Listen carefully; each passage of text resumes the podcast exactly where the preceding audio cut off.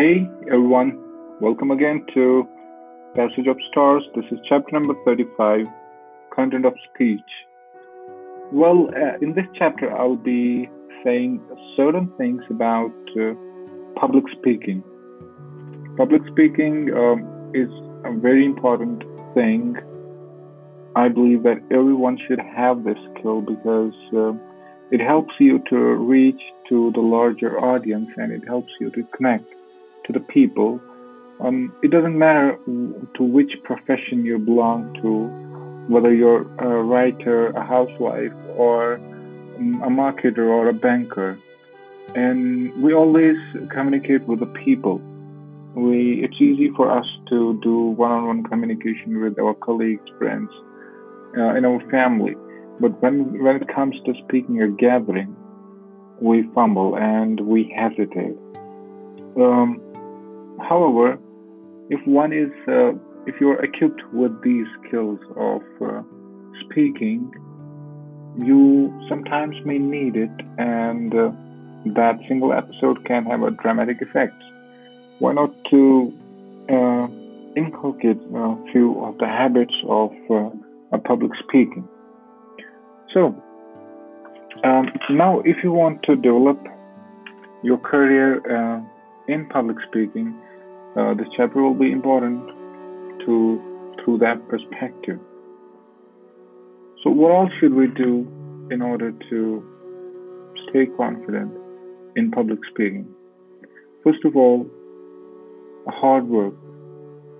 Whatever topic you are given, you should study about it, read about it, research about it.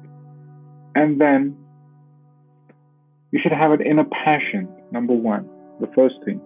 Inner passion means if you do something, maybe you're a lawyer or a doctor, you should know everything about your profession. And that's how, when um, you are told out of blue to speak about your profession, to speak some aspect of your profession, you should be able to speak about it without any glitch, without getting nervous. That's where hard work comes in. Number two, tell great stories. Stories are the things which grab attention. That's why when uh, kids grow up, we start with telling them stories, followed by poetry. Um, so they like stories, and it's not about kids only. It's a basic instinct. Every one of us likes stories. Be a great, great storyteller.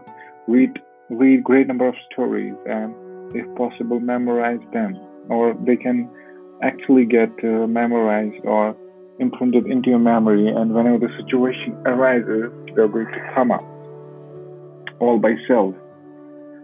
Then the third thing is that teach your audience something new.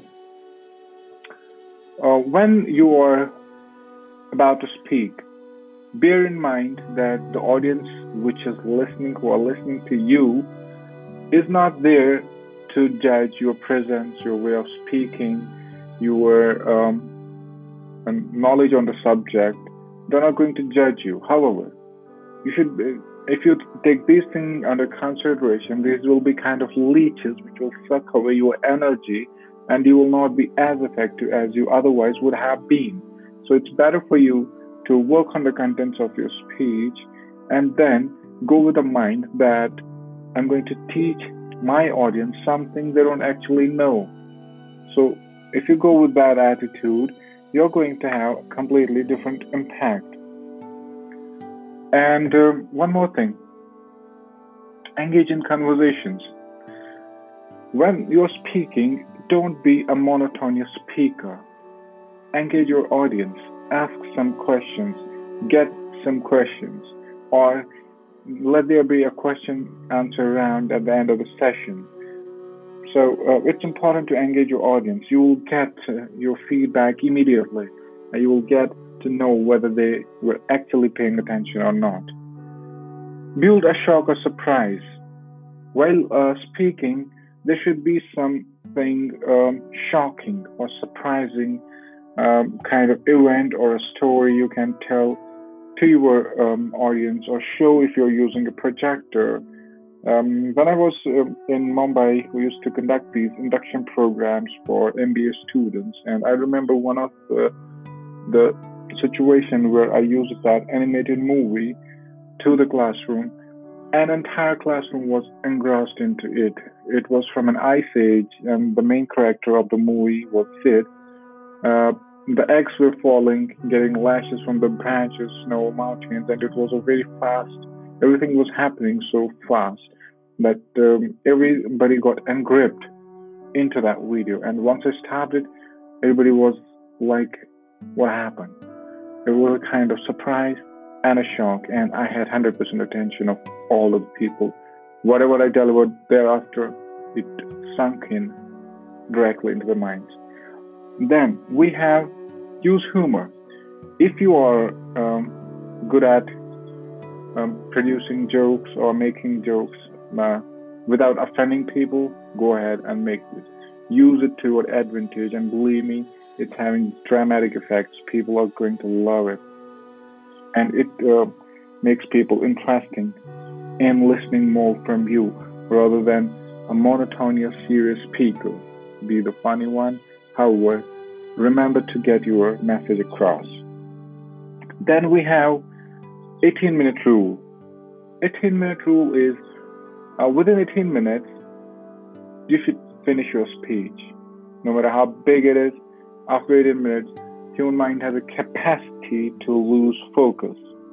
And if you want um, your lecture to be conveyed, convey it within those 18 minutes and then make the session interactive if you want to uh, prolong a little more.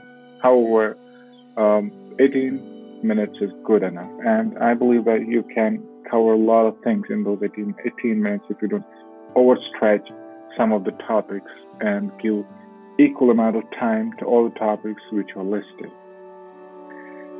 Create a multisensory experience. Like I said, uh, if you have a projector, if you go on speaking a kind of lecture you make in front of a classroom, um, not many people are going to remember it for a long time now because they're using their ears and eyes only to see you and to hear you. Um, but then if you go ahead and make some videos, some visuals, uh, which is re- related to that topic, uh, it's going to have a dramatic effect as far as uh, the memory of human beings is concerned, and uh, chances are that they will be able to recall it uh, later on when it's needed. Then be authentic. It's a very important um, thing in the speech.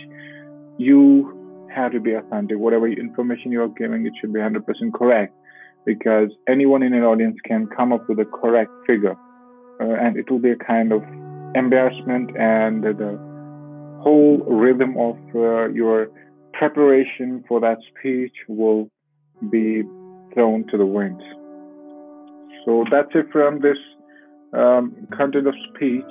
And uh, there's a small story I mentioned in the book, and I'd like to mention it over here.